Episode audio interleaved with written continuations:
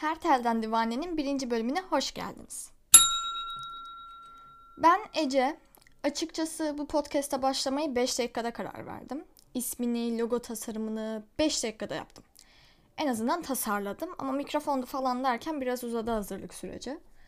Bu podcast'e başlamamın sebebi birbirinden farklı konuları araştırmayı ve bunları paylaşmayı, ayrıca konuşmayı da oldukça sevmem. Podcast'in ismindeki Her Tel'den kısmının sebebi de zaten dediğim gibi birden fazla konuyu araştırmayı, paylaşmayı sevdim ben. Divaneye gelecek olursak, deli kelimesini kullanmak istemedim. Ben de deli divanenin divanesini alayım. Zaten o da Farsça'da deli demek diye düşündüm. Ve Osmanlı döneminde kullanılan bir kelime olduğundan Osmanlı'da deli sıfatını taşıyan 1. Mustafa'yı logo olarak kullanmak istedim. Çünkü neden olmasın? Bu arada 1. Mustafa'nın deli sıfatını almasının sebebi vezirlerin ensesine vurması ki bunu ilk duyduğumda bugün cuma enseyi kapanın mucidi olma ihtimali geldi aklıma.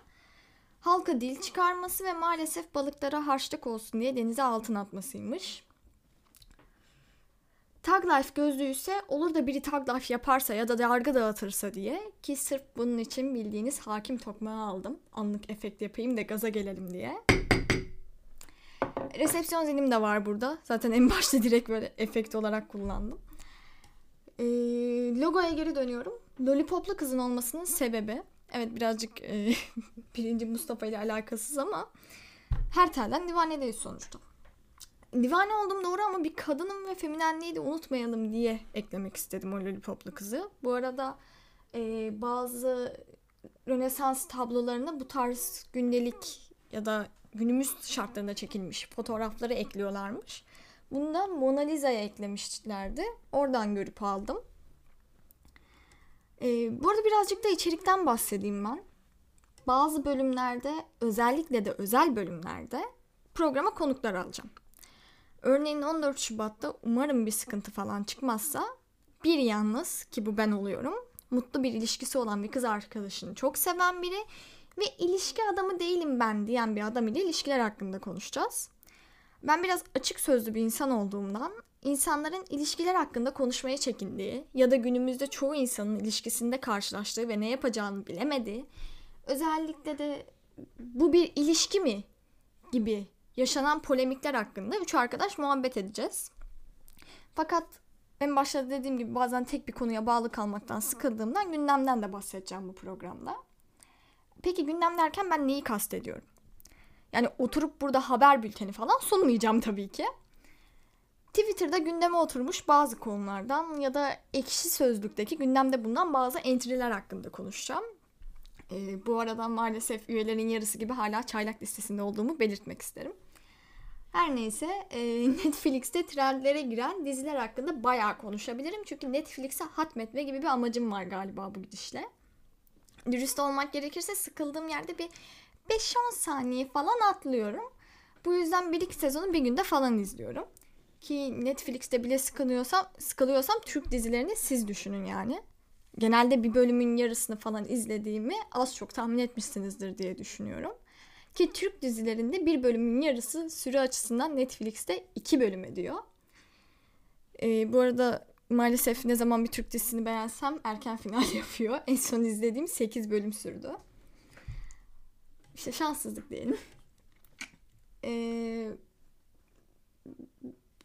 Bu açıdan şu an kendimi biraz tebrik etmedim değil şey açısından hani Netflix'teki 2 bölüm süresi ediyor Türk dizileri ve hani bayağı uzun sürüyorlar. Ona rağmen izlediğim için o kadarcığını bile kendimi bu açıdan tebrik ettim.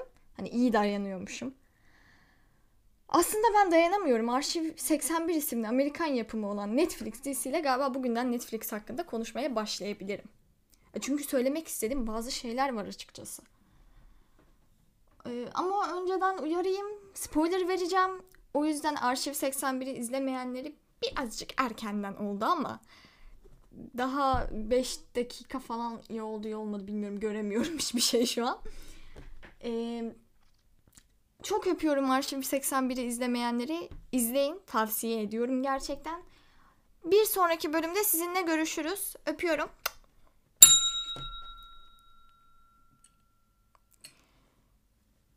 Evet.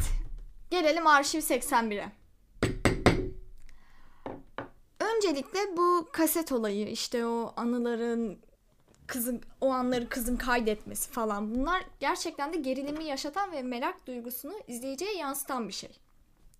Kasetlere ana karakterini tamir edip bir sonraki kaseti merakla beklemesi izleyiciye de yansıdığı için ekstra bir merak duygusu uyandırıyor izleyicide, ki bu çok güzel.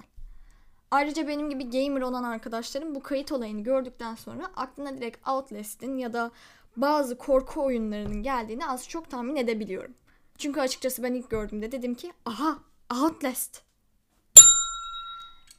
Hele ki 6. kattaki delirip sallanan insanları çekince kız, anılarım gözümde canlandı. Hani kıza saldırmalarını falan bekledim. Dedim şuradaki dolaba saklanacak, şuradaki şuna saklanacak. Hani o kadar delirtmiş artık Outlast bizi. Ama güzel oyundur, onu da tavsiye ederim oynamayanlara. Şu tarikat olayına gelirsek. Tamam, böyle çok güzel yansıtmışlar. Tam dedim ki böyle anne güzel yansıtmışlar, işte inanıyorlar insanlar ona körü körüne falan dedim. Dizi bir anda fantastik bir diziye bağlandı. Hani baktım böyle heykelin karşısına hızlıca nefes alıp veriyorlar, kendilerinden geçiyorlar. İşte kanlı ayım bilmem ne, kuyruklu yıldızı bekliyorlar, ona bel bağlamışlar. İşte küf mevzusu falan var. Hani bir şeyler görseler bile bunun toplu histeriden kaynaklı olduğunu falan gösterir dizi dedim. Ama fantastik bir diziye dönmesini pek beklemiyordum. Yok ışıklar çıkıyor da başka evrene geçiyorlar da yaratık gerçekmiş de meğersem. Ya kardeşim tamam, fantastik dizi film güzeldir de yani bunu gerçekçi bir şekilde toplu histeri olarak bize gösterselerdi her şey çok daha güzel olabilirdi. Yani şu ışıklar falan çıksın, okey.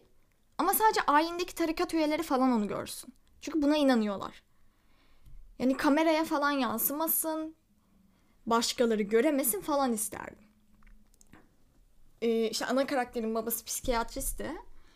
Onun falan bunun toplu histeri olduğunu söylemesi ve bunu kanıtlamaya çalışırken öldürülmesi gibi bir senaryo olsaydı daha güzel olabilirdi gibi geldi bana.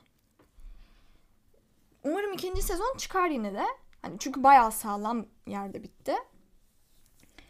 Yani üzüldüm adama. Geçmişe gitmenin kötü yanı bence bir tek sevdiklerini görememek ya da geri dönemeyeceğini bilmemek değil çünkü. Bence en azından. Ben şahsen 2000 sonrasında doğdum. Teknoloji içerisinde büyüdüm. Ve teknolojinin çok eski olduğu bir devre gitmektense teknolojinin hiç olmadığı bir devre gitmeyi tercih ederim. Yani 2 saatte açılan bir bilgisayara alışkın değilim ben. Sinirim bozulur yani bir kere beklerken. Onun yerine direkt bilgisayarın olmamasını tercih ederim. Vakit geçirmek için çizim yaparım, piyano çalarım. Ne bileyim hangi dönemdeysem o döneme uyum sağlamaya çalışırım. Yeter ki 90'lardaki teknolojiyle uğraşmayayım yani. Bir de şu histeri mevzusuna geri dönmek istiyorum.